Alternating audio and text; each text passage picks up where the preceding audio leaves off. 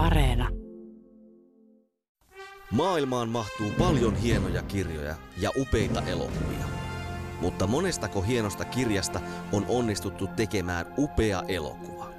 Kirja versus leffa esittelee joka viikko teoksen, jonka leffaversio vetää vertoja alkuperäisteokselle.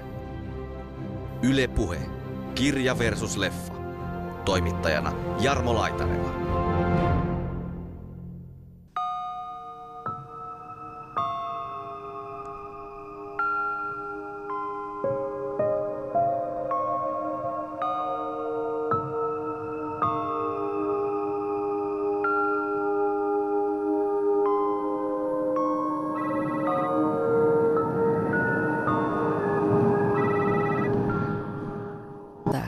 Ruotsalaisessa kansankodissa niin oli niin vahva tällainen natsi menneisyys näkyvissä. Siihen on onnistuttu ympäämään just tätä ATK-hakkerointia ja vanhan koulukunnan natseja ja uskonnollista mystiikkaa. Salaliittoteoriat kiehtoo aina ihmisiä, aina. Ja se on ehkä yksi tämän sarjan menestyksien johtaneita asioita. Se laittaa kaasut päälle ja itselleen sen kaasumaskin, mikä on niin kuin ensinnäkin siis visuaalisesti tosi näyttävä ja mun mielestä myös viittaus siihen natsihistoriaan, mikä siinä suvussa on. Tämän kirjasarjan ilmestymisen jälkeen Ruotsissa muutettiin holhoja lakia, siitä keskusteltiin aika okay. paljon. Joo, tässä mun mielestä pelataan tosi paljon just sillä niin kuin salailulla ja paljastamisella. Se sai hyvät arvostelut ja ne, jotka sen lukivat, pitivät siitä – Sama juttu, kun toinen osa ilmestyi. Kolmas osa vasta räjäytti pankin.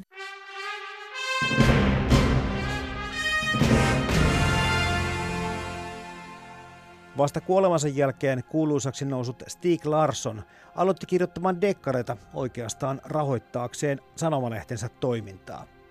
Sarjan ensimmäinen osa Miehet, jotka vihavat naisia, ilmestyi vuonna 2005. Suomeksi Millennium-trilogian ensimmäinen osa ilmestyy 2009 Marja Kyrön kääntämänä. Larsonin Millennium-trilogiasta nousi lopulta maailmanlaajuinen ilmiö, eikä vähiten niistä tehtyjen elokuvien ansiosta. Ensimmäinen leffasovitus on tanskalaisen Nils Aden Oplevin ohjelma Miehet, jotka vihavat naisia vuodelta 2009. David Fincher ohjasi Hollywood-version The Girl with the Dragon Tattoo pari vuotta myöhemmin. Kanssani teoksista keskustelevat viestintäasiantuntija Mario Pipinen Suomen elokuvasäätiöstä sekä VSOYllä käännetyn kaunokirjallisuuden toimituspäällikkönä työskennellyt Satu Harlahti.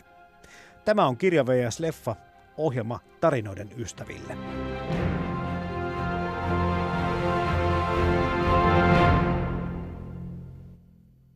Kun puhutaan miehet, jotka vihavat naisia kirjasta tai dekkarista – niin tulee mieleen ehkä tämmöinen henkilökohtainen lähestymiskulma tähän ensimmäisenä. Kertokaa mulle tai arvaikaa, ehdotelkaa Mario Pipinen ja Satu Harlahti siitä, että kun minä, joka en oikein välitä dekkareista, miksi minä ihastuin tähän ikihyvin?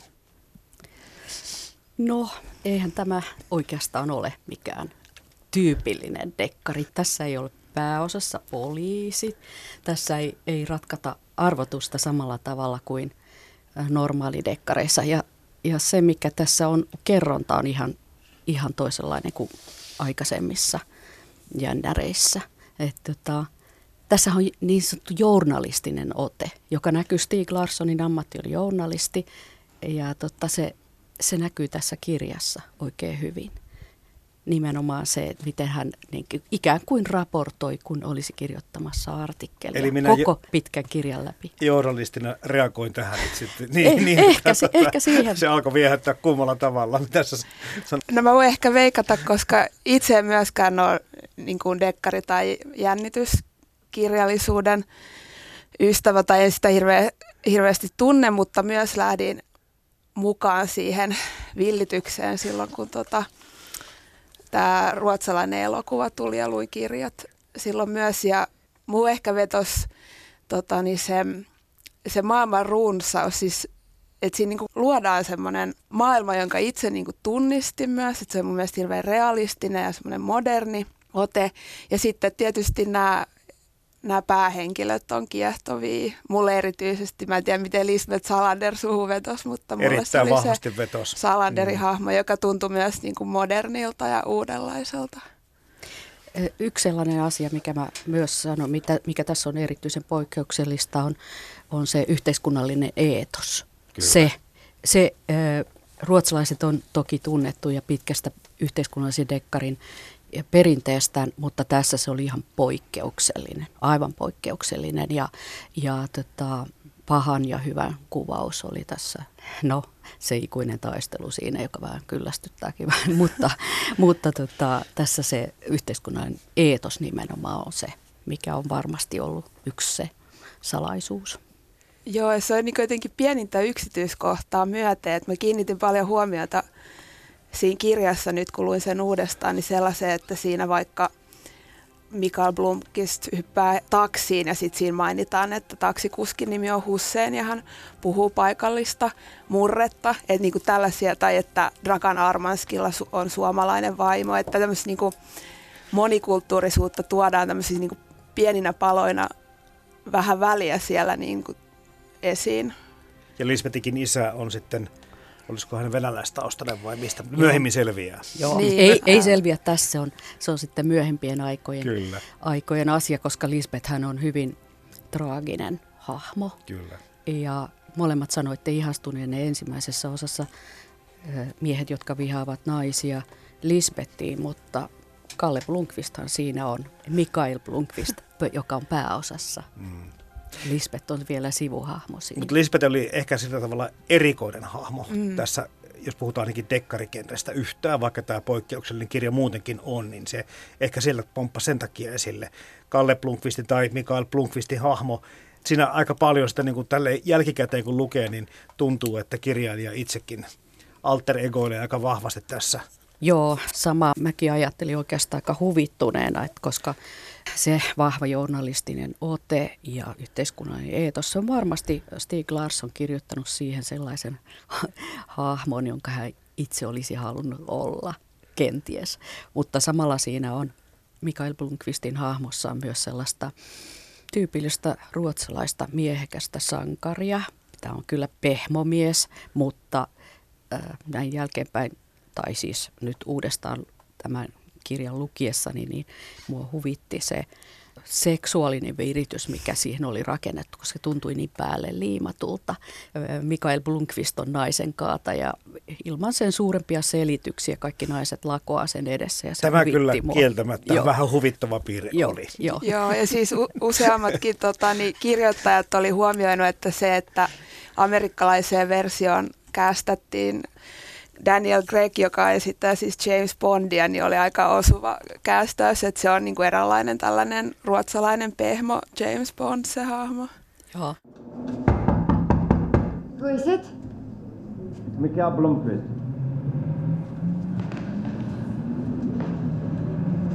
Actually, I'm not really up yet. May I come in, please?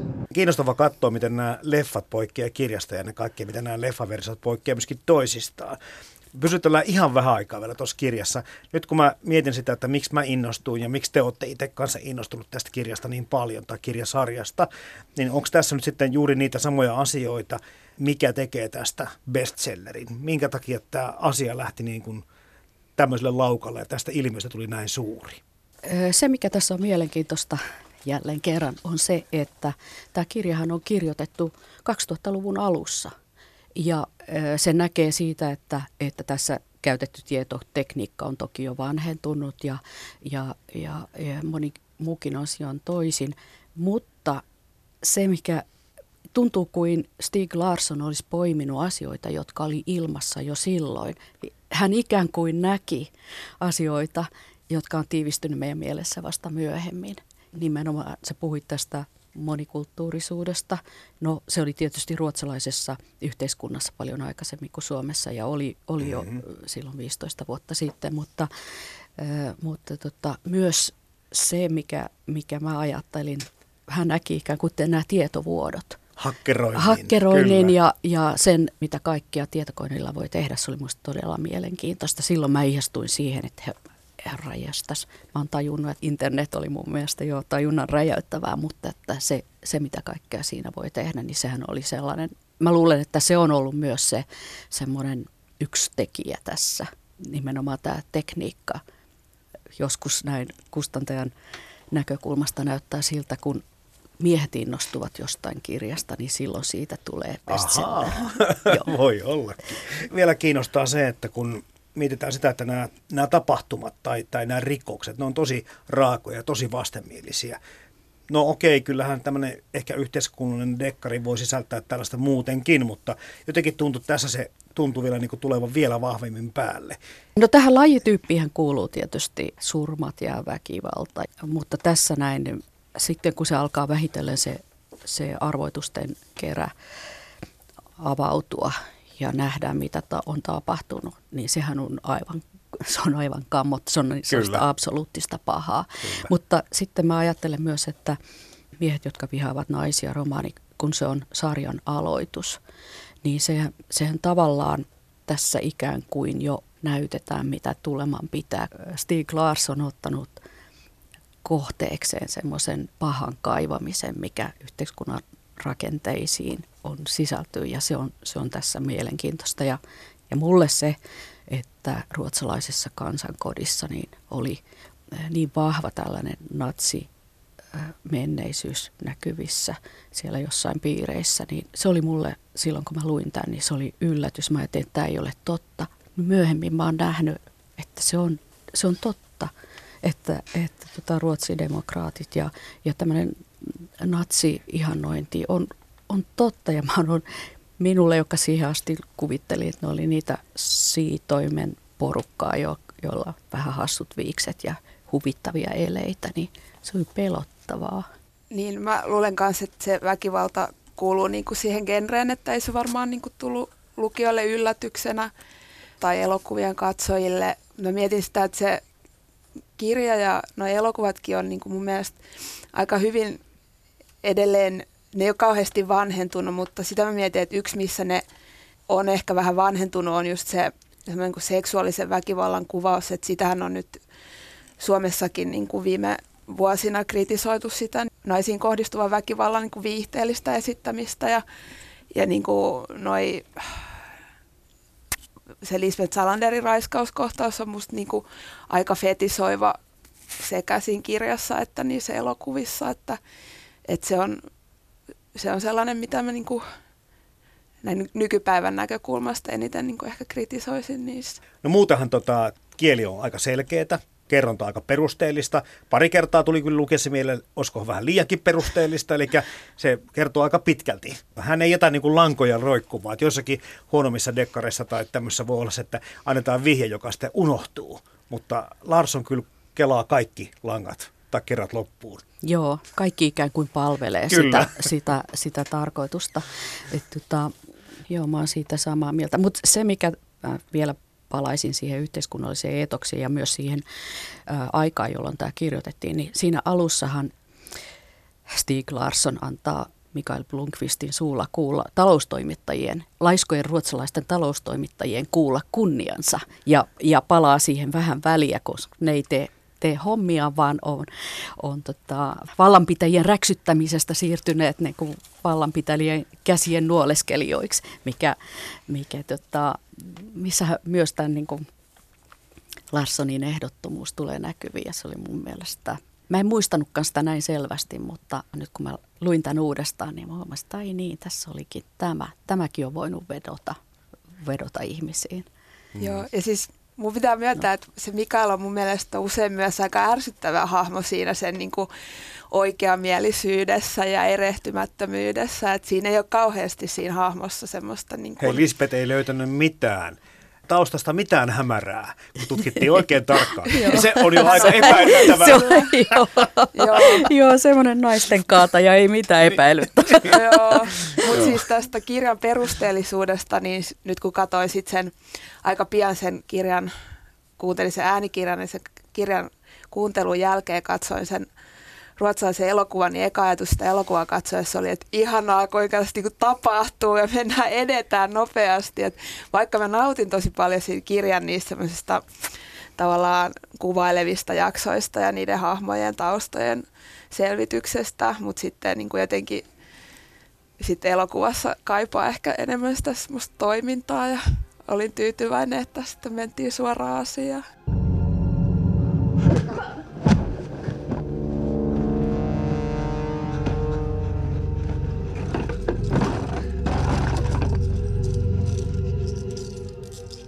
Niin, ja tässäkin on vielä sitä eroa sitten se Hollywood-versio on vielä enemmän toimintaa kuin tämä Joo, tanskalaisohjaajan ruotsalaisversio tästä hommasta. Puhutaan niistä kohta vielä, mutta mulle myöskin avautui tämä teksti sillä tavalla aika kuvallisena, että kun luki, niin jotenkin pystyi kuvittamaan tapahtumia mielessään selkeästi. Eli tajus jo, en tiedä miten harkittua tämä Stig Larssonilta oli, että tästähän totta kai tehdään mm. jonkunlaisia filmatisointeja tai elokuva- tai TV-sarjasovituksia. Niin, joo, toi on, toi on kyllä, äh, mä olin pitkän kustantamossa töissä ja mä näin sen, kuinka nimenomaan viihdekirjallisuudessa kirjat muuttuivat koko ajan yhä enemmän valmiiksi käsikirjoituksiksi. Myös ne, ne siis, ö, luvut katkaistiin yhä, yhä tota, jännempiin cliffhangereihin ja se oli aivan selvää, että tässä kohtaa on mainostauko jotain, jotain tota kirjaa lukiessa. Mutta äh, tässä Stig Larssonin kirjassa mun mielestä se ei ole niin selvää, koska siinä on niin paljon tasoja on moniulotteinen. Siitä ei, mm. ei varmaan käsikirjoituksen tekeminen on vaatinut enemmän, enemmän työtä kuin sellaisissa, jotka on valmiiksi kirjoitettu elokuvakäsikirjoituksiksi. Sä oot Satu nähnyt tämän ruotsalaisversion elokuvan. Joo, kyllä. kyllä. Joo. Ja tota, sä olet Marja lähtenyt nähnyt molemmat ja sitten Joo. myöskin tota, sen TV-sarjan tai sen pidemmän Joo. Muistan, että silloin 2009 tykkäsin siitä ruotsalaisesta versiosta ja odotin kovin paljon sitä amerikkalaista. David Fincher on suosikkiohjaaja, niin nyt kun katsoin ne uudestaan, niin täytyy sanoa, että se amerikkalainen versio on mun mielestä kestänyt paremmin aikaa, että se ruotsalainen versio on pätevästi tehty, mutta aika silleen perinteistä kerrontaa. Että se on elokuvallisempi se Fincherin versio. Mulle tuli sellainen olo, että se on myöskin vähän uskollisempi tälle kirjalle. Tietenkin sitten jos mennään siihen tästä, tästä Oplevin versiosta siihen pitkään versioon, niin siihen tulee enemmän sitä kirjaa mukaan ja taustatusta. Mutta jos katsoo pelkästään tätä kahta elokuvaa, niin mulle jää sellainen kuva, että tämä David Fincherin The Girl with the Dragon Tattoo niin on pikkusen enemmän samanlainen kirjan kanssa. Niin, no siinä on niinku joitain asioita, mitkä, mitä on jätetty pois siitä ruotsalaisesta versiosta, niin kuin esimerkiksi Mikaelin tytär ei ole Totta. siinä ruotsalaisessa versiossa. Se on mun mielestä niin kuin pieni hahmo, mutta siis hyvä hahmo siinä ja se tuo, tuo tavallaan jotain rosoa siihen Mikaelin hahmoon, koska sehän on se niin kuin hänen tavallaan ainut heikkous, että hän ei ole kauhean hyvä isä ollut. Ja sitten se, se uskonnollinen viritys tulee siinä eri tavalla esiin. Ja eikö tuossa Fincherin leffassa myöskin se Ruotsin niin kuin natsimenneisyys, se korostuu enemmän Joo. kuin tässä ruotsalaisversiossa. Mistä sä muuten just tuossa Satu aika- aikaisemminkin puhuit, niin muakin se natsimenneisyys sieltä, niin se pomppasi aika yllättäen esille, ja sen takia pidin tästä Fincherin Hollywood-leffasta, koska siinä oli vahvemmin tuotu se merkitys messiin. Joo, mutta mä luulen, että ruotsalaisversion Mikael on uskollisempi sille kirjan Mikaelille, että toi Daniel Gregin Mikael on aika, mä pidän enemmän itse hänestä, koska hän on vähän niin kuin ärtyisä ja, ja tota, jotenkin silleen rososempi kuin se ää, Mikael Nyqvistin esittämä Mikael. Siis molemmissa on kiinnostavia valintoja tehty ja tota, ihan mun mielestä perusteltuja valintoja molemmissa elokuvissa, ne, että mitä on poistettu ja mitä on muutettu. Mitä sanotte siitä tunnelmasta? Keskusteleeko samalla tasolla, että pitääkö otteessaan?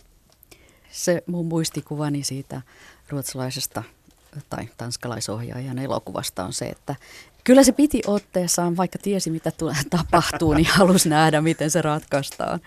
Joo, siis molemmat pitää otteessaan nyt tosiaan tämän to- toisen katsomiskerran jälkeen, niin se amerikkalainen paremmin just sen takia, että siinä on niin kuin enemmän panostettu niihin, siihen kuvaukseen ja valaisuun ja äänimaailmaan, musiikkiin, No, maskeerauksen, niin kuin, Kyllä. että se on niin kuin vain isommalla rahalla tehty ja, Kyllä.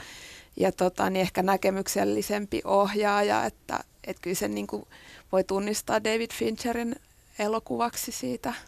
Mutta mun mielestä se, se synkkä tota, tunnelma sopii myös siihen kirjaan.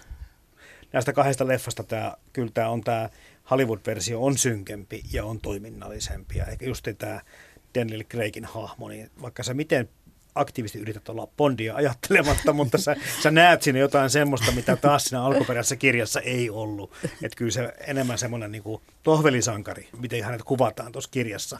Ja myöskin tuossa ruotsalaisessa elokuvassakin. Joo, si- ruotsalaisessa elokuvassa on kohtaus, jossa ne on lähes ajamaan Lisbetin kanssa autolla ja sitten se Mikael vähän epäröi sitä, että kun hän ei ole pitkä aikaa ajanut. Se oli mun mielestä just sellainen, niin kuin missä Kyllä. tulee semmoinen pehmomies siinä esiin. Hey, who do you think you are?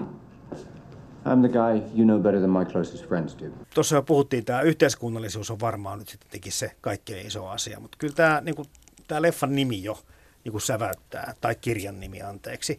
Kirjan nimi jo niin kuin laittaa miettimään, että koko kirjasarja, ehkä niin kuin jos se uudisti, uudisti jollakin tavalla dekkarigenreä, niin se uudisti mun mielestä myöskin, millä tavalla teoksia nimetään. Se, se tuntui oudolta ja vähän kiehtovalta. Ja, ja, tota, ja en tiedä sitten, miten tota, niin, niin, oliko tuota, teillä siellä kustantamossa silloin mitään puhetta siitä, että miten näihin pitäisi suhtautua tällaisiin lausemaisiin? Ää, no ei, että tota, jos on mahdollista, niin silloin me käytetään sitä alkuperäistä nimeä, Joo. suomennetaan se. Tässä sarjassa se oli mahdollista. Sen sijaan me jätettiin pois, meillä on näkökulma oli kuitenkin vähän eri kuin ruotsalaisilla. Ruotsalaiset lähti isosti jo niin kuin Millennium-sarjaa julkaisemaan jo ensimmäisestä osasta lähtien. Ja Millenniumhan on se ää, lehden nimi, jota Mikael Blomqvist kustantaa yhdessä Erika Bergerin kanssa. Ja, ja tota, me häivytettiin ikään kuin se lehti taka-alalle. Ää, Sama päätös tehtiin oikeastaan muualla maailmassa. Ruotsissa ainoastaan se, Ruotsissa kirjan kannetkin on, niin kuin muistuttaa aikakauslehteä yhä edelleen tässä David Lagerkrantsin kirjoittamassa jatkosarjassa. Mutta me ollaan ikään kuin kannesta häi- häivytetty se nimi. Mutta se säväytti, se oli niin jotenkin aika hurja toi otsikko, kun se pamahtaa yhtäkkiä. Niin Kyllä, joo. Tämmöinen rakenne, niin, niin tota sitä, sitä sitten tämän Stig Larssonin kirjan jälkeen niin huvittuneesti olen huomannut, että sitä on ollut aika paljon tämän lajin, lajityypin kirjoissa, että se ja se joka ja niin poispäin, mikä on vähän kömpelöä suomea, mutta pitemmät nimet näköjään aina välillä on muotia ja tämä vaihtelee. Tota nimeähän perustellaan aika selkeästi vaikka noissa luvuissa, missä lukujen alkuun on sitten ruotsalaisnaisiin kohdistuneesta väkivalta- ja seksuaalirikoksista erilaista tilastotietoa. Koitteko sen tarpeellisena? Mulle se tuli vähän niin kuin se aiheutti pientä vaivannusta siitä, että tuleeko pikkusen alleviivausta.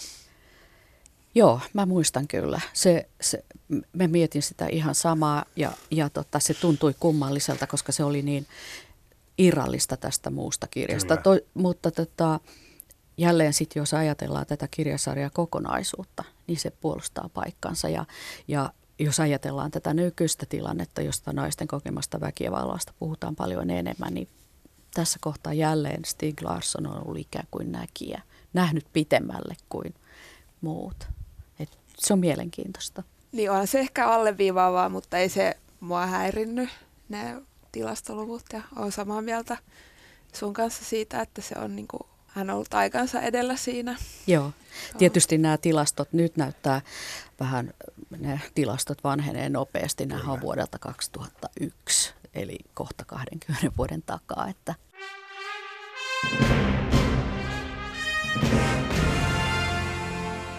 Yle Puheen sivulla voit äänestää, kumpi teos on enemmän mieleesi.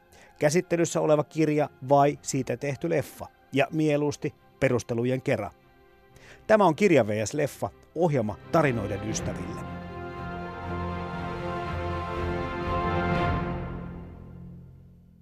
Joo, meillä tosiaan lukijat saa aina kertoa mielipiteensä teoksista. Ja tällä hetkellä näyttää, että 84 prosenttia kuulijoista pitää kirjaa parempana ja 16 prosenttia vaan jompaa kumpaa elokuvaa. Nyt on semmoisia prosentteja tässä jo, että taitaa olla suurin kirjalle menevä voitto tähän saakka tehdyistä ohjelmista. Ihmettelettekö ollenkaan tätä?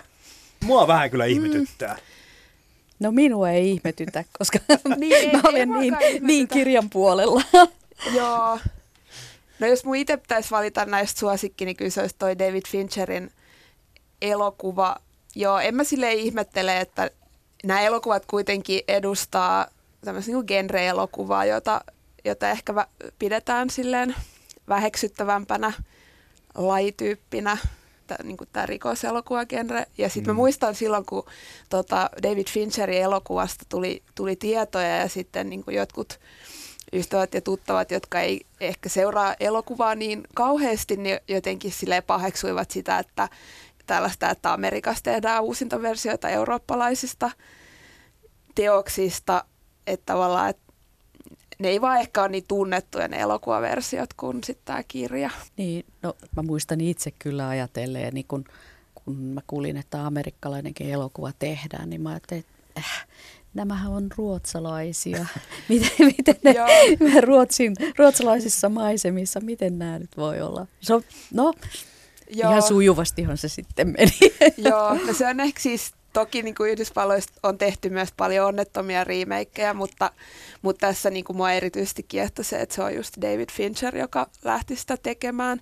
Että varmaan toi David Fincherin elokuva jää elämään niin kuin osana nimenomaan David Fincherin filmografiaa, vaikka ei se niin kuin siinä, siinä niin kuin tavallaan keskeiseksi teokseksi varmaankaan nouse, että siellä on niin kuin isompia elokuvia hänen, hänen tota filmografiassaan kuin tämä, mutta Mutta vielä se Se vitsii on- katsoa kyllä ihan kyllä, täysin. Kyllä, kyllä, joo. Mm. Se oli mun mielestä mielenkiintoista, että näistä niin kuin alkuperäisen trilogian kahdesta myöhemmästä osasta ei lopulta tehty elokuvia, että niistä kyllä suunniteltiin ja siinä oli niin kuin tätä samaa tekijäporukkaa mukana. Mä en ole ihan varma, mihin ne sitten lopulta kaatu, ehkä tekijöiden aikataulu kiireisiin. Mutta sitten nyt viime vuonna tuli sitten taas tästä, onko se, niin kuin, että se, se ensimmäinen Lagerkrantsin kirjoittama, se, se mikä ei tapa, niin siitä tuli sitten taas amerikkalainen elokuva, jossa on nyt siis niin kuin kokonaan uusi roolitus ja, ja uusi ohjaaja. Ja en ole sitä itse nähnyt, mutta lueskelin siitä eilen, niin ilmeisesti menty aika erilaisille poluille kuin nyt näissä aikaisemmissa, että siinä on menty vielä enemmän toiminnallisempaan. Joo, ja ehkä, toiminnallisuus on. ja on niin kuin Kalle Kinnunen oli kirjoittanut siitä Suomen Kuvalehteen aivan mainion kolumnin, missä tota, sai kuvaa, että se on niin kuin jopa naurettavuuksiin asti, asti toiminnallinen ja hän kuvasi siinä Lisbettiä niin kuin Lisbeth Batmanderiksi, että on niin kuin aivan niin kuin supersankari suorastaan siinä. Miksi minua niin kiinnostaisi on se, että siinä on Lisbettinä nähdään siis Claire Foy, joka on sitten taas tämmöinen niin kuin tullut tunnetuksi muun muassa kuningatar Elisabettina. Loistava Et näyttelijä. Hy, hyvin, siis loistava ja hyvin monipuolinen Joo. näyttelijä. Että et silleen niin aika jän, jännä tota, veto hänen uransa kannalta lähteä sitten tämmöiseen action-seikkailuun. Joo.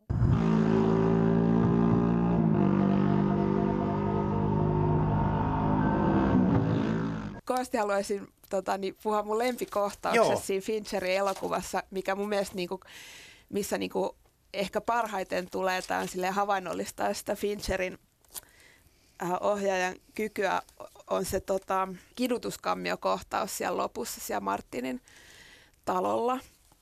Ja muutenkin siis tämä niin Martin Wangerin hahmo on siinä Fincherin elokuvassa mun mielestä tosi hyvä. Siinä on Stellan Skarsgård, joka on hieno, suuri ruotsalaisnäyttelijä.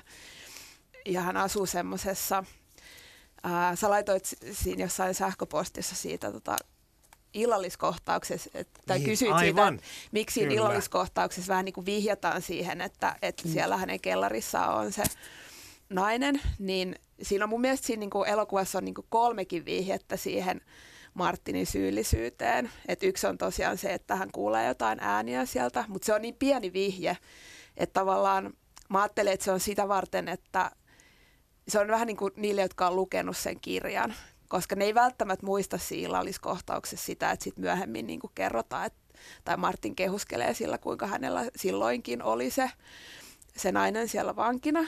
Ja se on semmoinen, mitä niin lukija ei välttämättä siinä muista, mutta sitten kun se tulee se semmoinen pieni vihje, niin siinä tulee se, että ahaa, Kyllä. minäpä Joo. tiedän, mitä siellä tapahtuu. Mutta sitten jos ei ole lukenut sitä, niin se ei niinku, siitä voi niin vähän tulla joku epäilys, mutta siinä vaiheessa ei edes ole tietoa siitä, että niitä että on enemmän murhattuja naisia kuin se Harri. Mutta sitten toinen vihje on niin kuin mun mielestä se, että sitä esittää Stellan Skarsgård, joka on näistä niin kuin, tavallaan epäilyksen alla olevista niin kuitenkin isoin näyttelijänimi.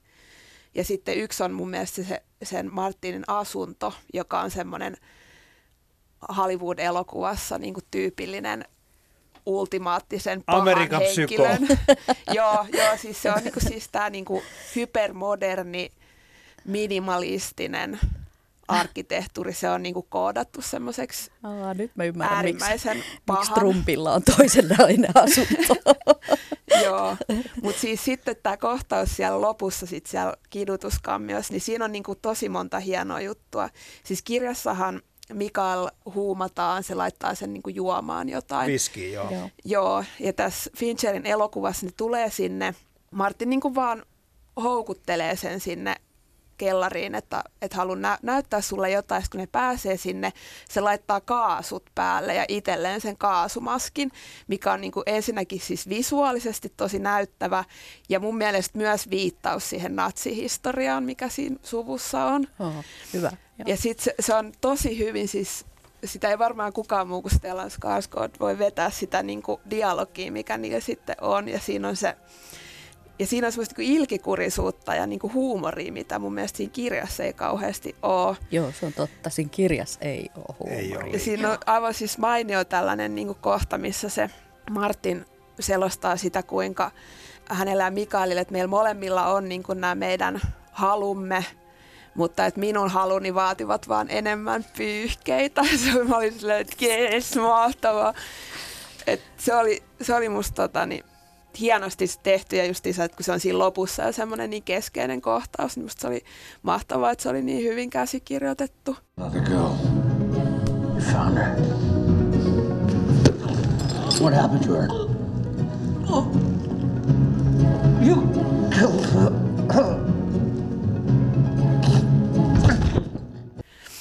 sitten niin kuin yksi, mitä siis tässä, mun mielestä tässä kirjassa ja leffoissa on aika paljon semmoisia niin kuin myös juonen heikkouksia. Yksi niistä on se, että, se, että miksi se Martin niin kuin vaan sitten lähtee sieltä ajamaan sieltä talolta. Että siinä niin kuin Kieltämättä. elokuvassa Joo. esimerkiksi oli nä- näytetty niin kuin monia erilaisia aseita, mitä se olisi voinut sieltä napata ja tulla taisteleen takaisin sinne sitä Lisbettiä vastaan, mutta sitten vaan lähtee. Että tavallaan nekin on niin kuin mun mielestä ihan sille semmoista katsojille ja lukijoille semmoista hauskaa ajanvietettä on niiden niin kuin heikkouksien pohtiminen, mitä Totta, niissä teoksissa joo. mahdollisesti Joo. on.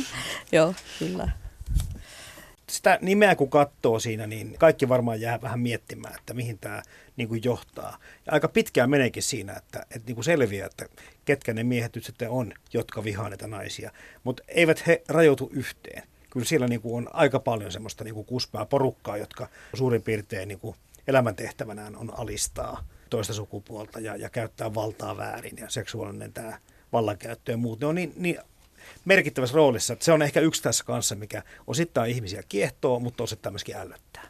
Mm. Joo, ja näistä tota, no Niels Bjurman, äh, eli tämä Lisbetin holhoja on yksi tietysti Kyllä. hyvin, hyvin selvä hahmo. Ja äh, näissä elokuvissa mun mielestä se amerikkalainen versio on uskollisempi sille kirjalle, että siinä kirjassa niin se Niels Bjurmanin hahmo, siis Lisbethän tekee hänestä myös tämmöisen seikkaperäisen tutkimuksen, jossa myös paljastuu, että sille ei ole kauheasti luurankoja kaapissa, että se on niin kuin ikään kuin monin tavoin hyvä ihminen, mutta sitten hänellä on tämä seksuaalisen väkivallan, niin kuin raan väkivallan tarve.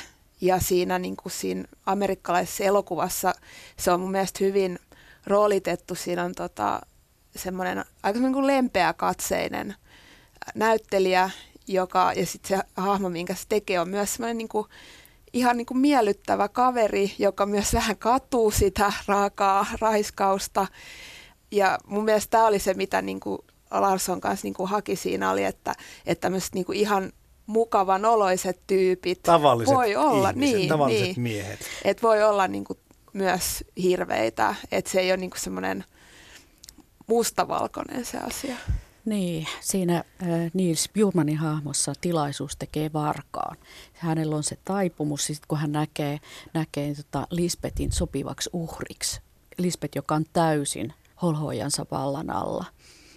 Se on jotenkin ihan järkyttävä. Tässä ruotsalaisessa elokuvassa se Niels Bjurman on mahdollisimman hällöttävä. Joo, Joo, aivan. se hahmo on jo alusta, siinä. alusta asti, että et, tota, inhottava, mutta muistan tämän kirjasarjan ilmestymisen jälkeen Ruotsissa muutettiin holhojalakia, siitä keskusteltiin aika Okei. paljon, että et, tota, siellä äh, se oli jokseenkin omituinen, mä en muista niitä yksityiskohtia, mutta se mahdollisti tämän ja, ja se aiheutti yhteiskunnallista keskustelua niin kuin moni muukin asia tässä kirjasarjassa. Sitten tässä tietenkin nämä, kun miettii näitä väkivallan tekijöitä tässä näin, niin on asianajaja ja sitten on tämä teollisuussuvun pohatta ja isä vainaansa myöskin. Eli tota, sieltä yhteiskunnan, voisi sanoa joku huipulta olevia väärintekijöitä.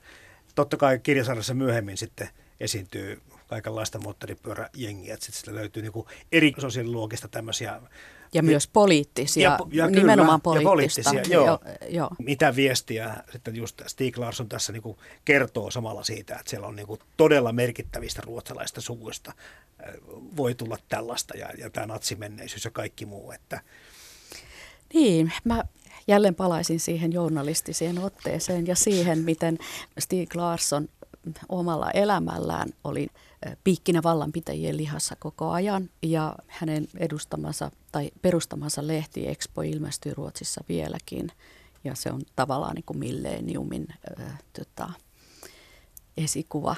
Ja tota, mä luulen, että se on vain johdonmukaista, että hän, hän käy läpi sitten, sitten tässä kirjasarjassa kaikilla tasoilla olevia vallanpitäjiä ja, ja tota, paljastaa sitä lokaa, minkä rakenteet sallii. Joo, tässä mun mielestä pelataan tosi paljon just sillä niin kuin salailulla ja paljastamisella, että sitten niin tähän Wangerin suvun salaisuuteen, että sehän on niin kuin siinä kirjassa iso ristiriita siinä, kun se ratkeaa, että paljastetaanko se Martin Wangerin salaisuus maailmalle vai ei. Ja, Totta. ja, sit, ja sama siinä niin kuin Bjurmanin hahmossa on myös se, että, että se tekee sitä, koska se pystyy tekemään sen niin kuin salassa. Ja se on, se on iso teema kyllä. Tässä onkin totta, salaliittoteoriat kiehtoo aina ihmisiä, aina. Ja se on ehkä yksi tämän sarjan menestykseen ö, johtaneita asioita, nämä salaliitot, joita, joita itse asiassa Stig Larsson näkee joka puolella yhteiskunnassa. Eh, ehkä aavistuksen verran liikaa ollakseen ihan realistista, mutta kuitenkin. Ja hänen uskonsa ihmisen hyvyyteen on aika, aika vähäistä.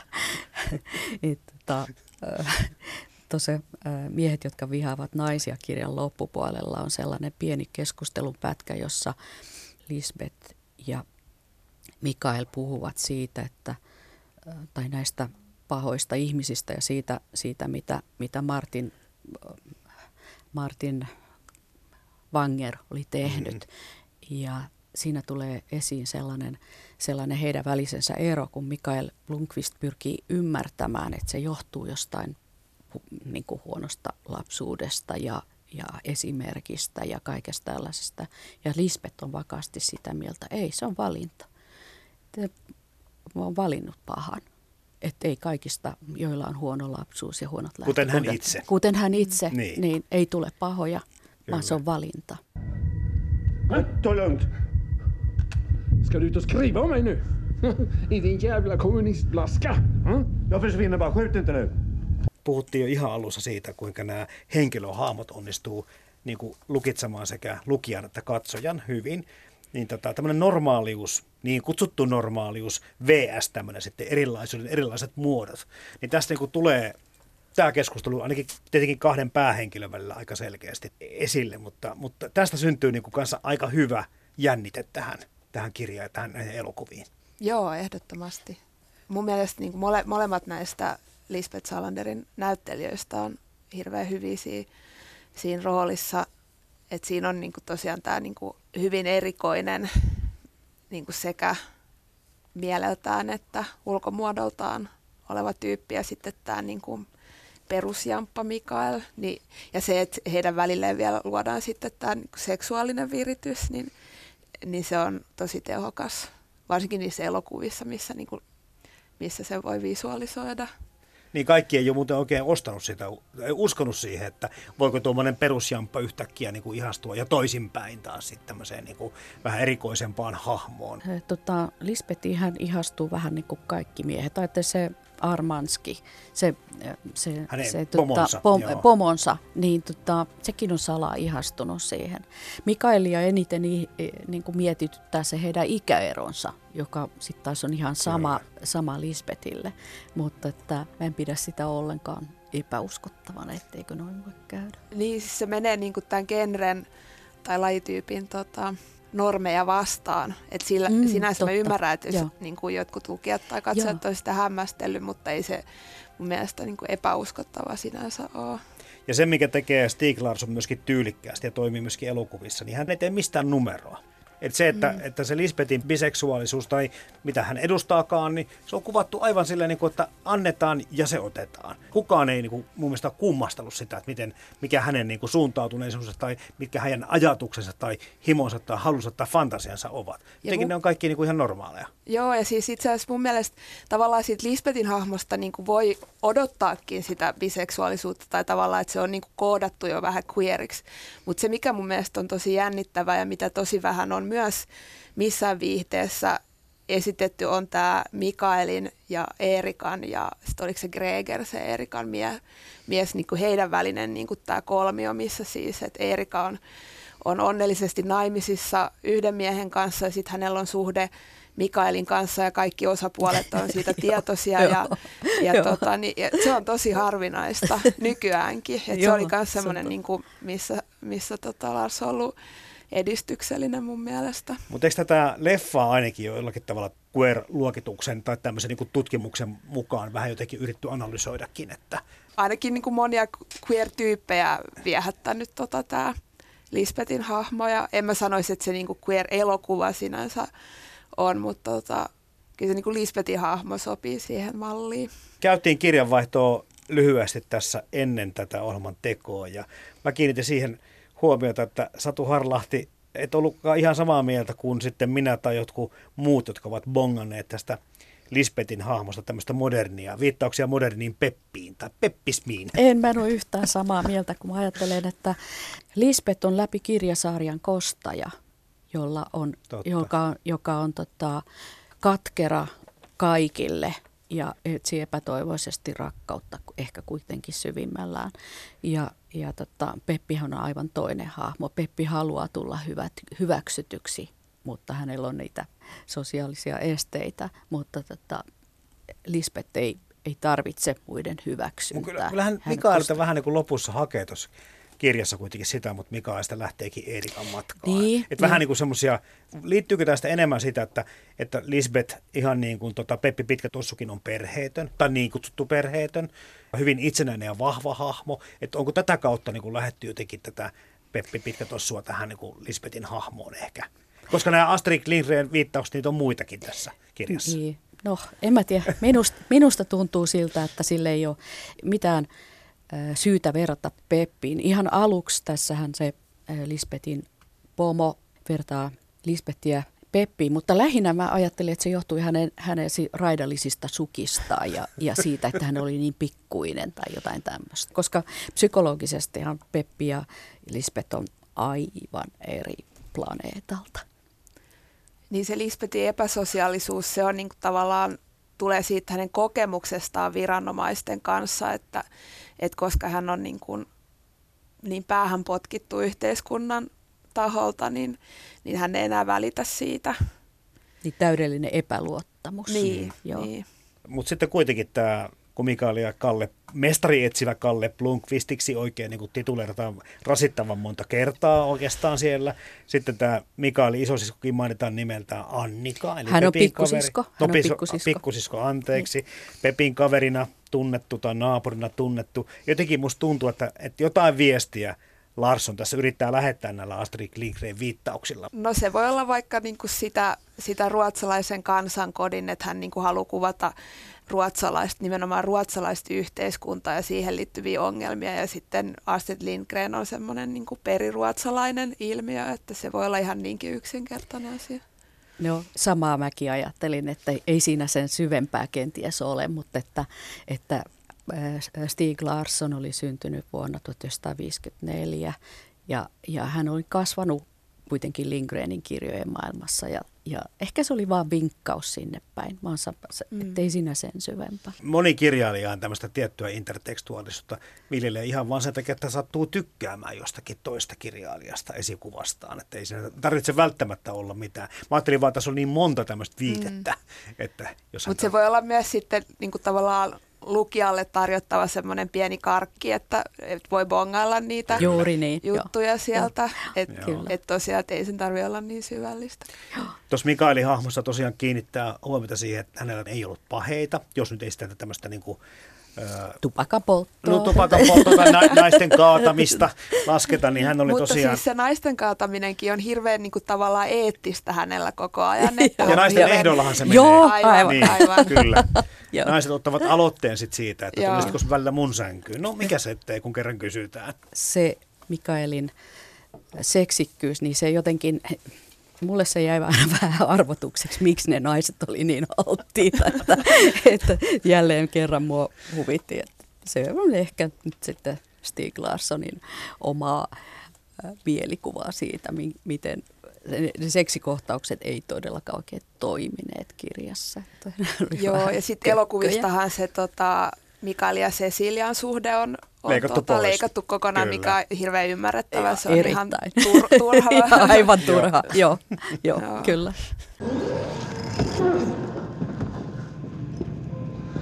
Puhutaan siitä, että tämä on kuitenkin aikamoinen bestseller ollut ympäri maailmaa. Mitä tiedetään Satu Harlahti siitä, että miten hyvin tämä niin kuin meni läpi koko länsimaat? Se meni uskomattoman hyvin. Et Veso osti oikeudet jo käsikirjoituksena ja sellaista ei yksinkertaisesti tapahdu, mikä tämän kirjan kohdalla tapahtui, että Stig Larsson kirjoitti kolme käsikirjoitusta valmiiksi, tarjosi niitä kustantamolle. Ensimmäinen kustantamo kieltäytyi, toinen Lustets osti ne ja innostui ja Veso osti ne, osti myös käsikirjoituksina loppu on. Sitten se on julkaistu yli 40 maassa ja tota, se, mikä, minkä tämä kirjasarja teki, oli, että se ylitti myös tuon anglosaksisen kynnyksen, koska Englannissa ja Yhdysvaltain markkinoille hyvin vähän tehdään viihdekirjoja muusta maailmasta.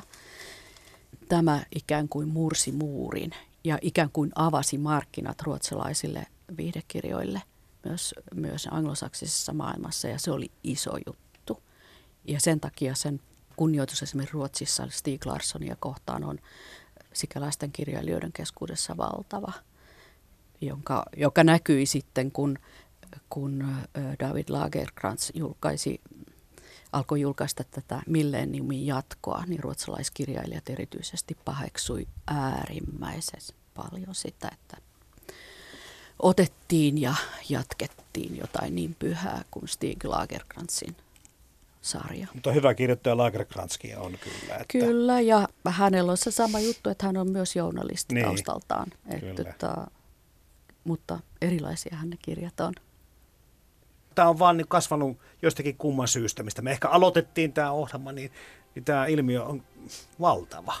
Joo, ja äh, no silloin kun äh, Maria Kyrön suomennos, joka on minusta erinomainen, ilmestyi 2006 tästä Miehet, jotka vihaavat naisia kirjasta, niin, niin ei se ollut mikään menestys Suomessa ensin. Se ei ollut, se ei ollut mikään, se sai hyvät arvostelut ja ne, jotka sen lukivat, pitivät siitä. Sama juttu kuin toinen osa ilmestyi edelleen. Kolmas osa vasta räjäytti pankin.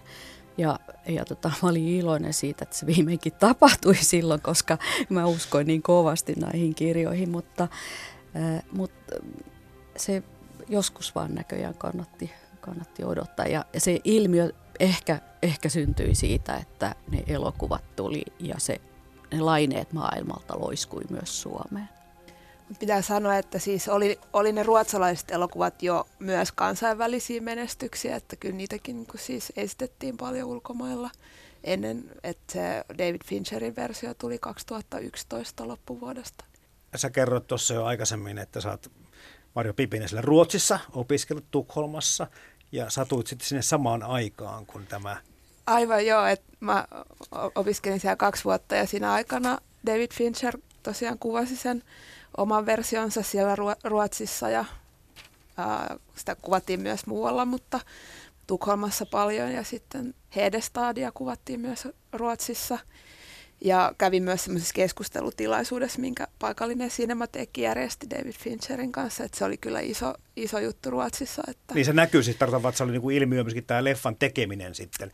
No en, en sattunut kuvauspaikoille kertaakaan, mutta siis joo, siis mediassa kirjoitettiin ja näyttelijöitä oli bongattu siellä ja hmm. sellaista. Oliko tosiaan niin, että Stieg Larsson mietti kymmenosaista sarjaa? Joo, joo tällainen, tällainen tieto on olemassa, mutta koska Stig Larsson kuoli jo 2004, niin aika paljon on, on ilmestynyt kirjoja ja, ja kaik, on paljon artikkeleita siitä, mitä Stig Larsson mahdollisesti olisi tehnyt. Hän tota, kuoli aivan kesken, eikä, eikä emmekä me oikeastaan tiedä, miten se olisi, olisi käynyt. Monihan on tota, tietysti saavuttanut kirjailija klassikkoaseman kymmeniä tai jopa satoja vuosia kuolemansa jälkeen, mutta tässä ehkä erityisen traagista on se, että tosiaan hän kirjoitti kolme kässäriä valmiiksi ja se menestys tuli kuitenkin ihan jo niin kuin muutaman vuoden kuluttua ja hänellä ei ole ehkä aavistustakaan siitä, mitä hän on tekemässä ja mitä hän on saavuttamassa. Se on aika ainutlaatuista, että näin kävi.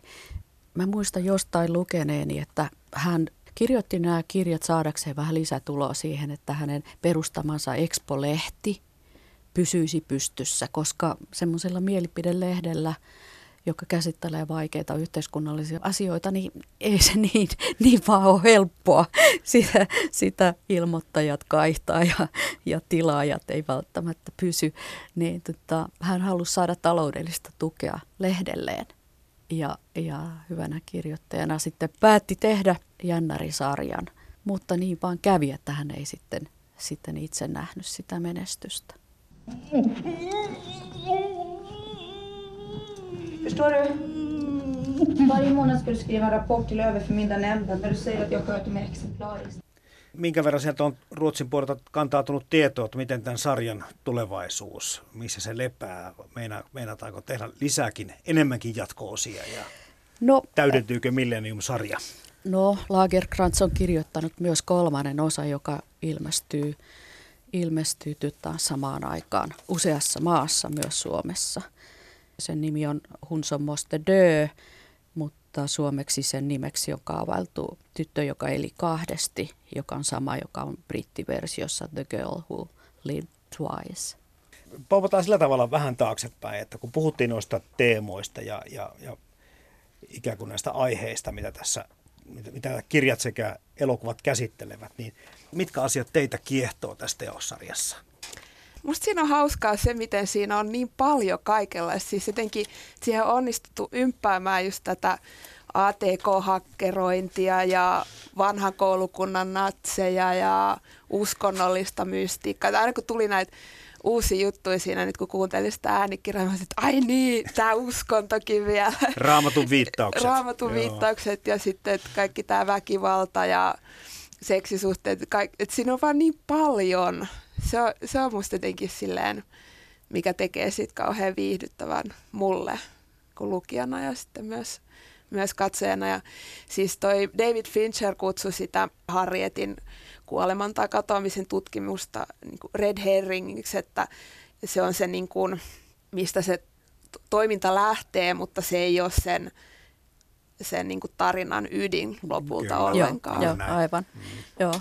Et, eh, ehkä tässä ensimmäisessä osassa jälleen. Se, se, se lopuksi palaa siihen, siihen, mistä se lähtee myös siitä sen Wennerströmin ketkun naulaamiseen, niin se on, se on lukijalle myös hyvin, hyvin tota, sellainen palkitseva, kun muistaa sen, että aluksi Mikael, Mikael Blunkvist joutuu vankilaan pariksi kuukaudeksi kunnianloukkauksesta ja sitten ihan lopuksi hän pääsee napauttamaan takaisin ja tuhoamaan tämmöisen ketkuliikemiehen Wennerströmin siinä. Se on mun mielestä hirveän tyydyttävää lukijalle. Sitten näissä seuraavissa osissa niin tämä monimuotoisuus jatkuu siinä, että tulee nämä poliittiset ulottuvuudet ja Neuvostoliiton hajoaminen ja, ja, ja semmoiset, niin kuin, mä muistan siinä toisessa osassa, jossa pureudutaan lisää Lisbetin, Lisbetin taustoihin, niin siinä oli sellaisia Suomeakin sivuavia, sivuavia asioita ja se oli, se oli minusta tavattoman mielenkiintoinen lukukokemus jonkin verran muistan kanssa, kun kriitikot on näitä kirjoja lukeneet, niin sitten kiiteltiin siitä, että just nämä kolme ensimmäistä osaa, niin ne, vaikkakin hän niin kuin eri dekkarigenrejä yhdisteleekin, niin kaikki, myöskin nämä kolme on niin kuin erilaista kirjaa. Että nämä ei toimi samalla tavalla, vaan että on niin kuin perinteisempi tämmöinen niin kuin poliisiromaani on sitten se toinen osa enemmän. Ja jotenkin onnistui myöskin uudistamaan itseään kirjoittajana. Joo, kyllä. Mulla on sen tunne, että hän oli varmaan ajatellut sen kokonaisuuden aika valmiiksi ennen kuin alkoi alkoi kirjoittaa näitä, että et, tota, myöhemminhän sitten myöhemmissä osissa Lisbeth on paljon enemmän keskiössä. On, että se ensimmäisessä Lisbeth on vielä enemmän sivussa, että Mikael, Mikael Blunkvist on se, on se päähenkilö jotenkin selkeämmin, ja, mutta tota, myöhemmin se on kyllä Lisbeth. Mutta Millennium-lehti on jokaisessa niin se edelleen. Siinä. Se säilyy jokaisessa. Joo semmoisia. Mun pitää, mä palaan tuohon Wennerström-keissiin, koska mä oon ehkä vähän eri mieltä siitä, että kuinka tyydyttävä se lopetus siinä on, koska siis, tai, no se on tyydyttävää, että se, se tota, niin jää kiinni, mutta se kiinni jääminen itsessään on musta niinku aika ää, epämielenkiintoisesti kirjoitettu, että sehän on niinku aika pitkälti sen niinku Lisbetin hakkerointikykyjen ansiota, että itse niin kuin kauheasti sitten niin kuin sen jälkeen, kun se Harriet-keissi ää, selviää. Niin se on pitkä sitten, loppu siinä kirjassa. Niin, jaksanut kiinnostua. Ja siis elokuvissahan se, elokuvissa musta tuntuu, että se Wennerström-keissi otetaan siihen loppuun, että siinä se niin kuin, koukku on se, että päästään näkemään se Lisbetin muodonmuutos semmoiseksi glamour-naiseksi siinä, kun hän sitten lähtee jahtaamaan niitä Wennerströmin rahoja, että, että siinä ei tavallaan ole mitään semmoista elokuvallista muuten siinä siinä loppuosassa. Lukija voi vähän niin kuin höristää korviaan tässä loppuosassa. Yhtäkkiä meidän Lisbeth puhuu täydellistä Oxfordin englantia ja myös Norjaa, millä korostuksella se nyt taas olikaan, mutta hetkinen, mitäs tässä nyt oikein tapahtui? että tota, se on ehkä aavistuksen verran epäuskottavaa, mutta myöhemmissä osissahan tämäkin selviää. Moni asia selviää. Moni asia selviää.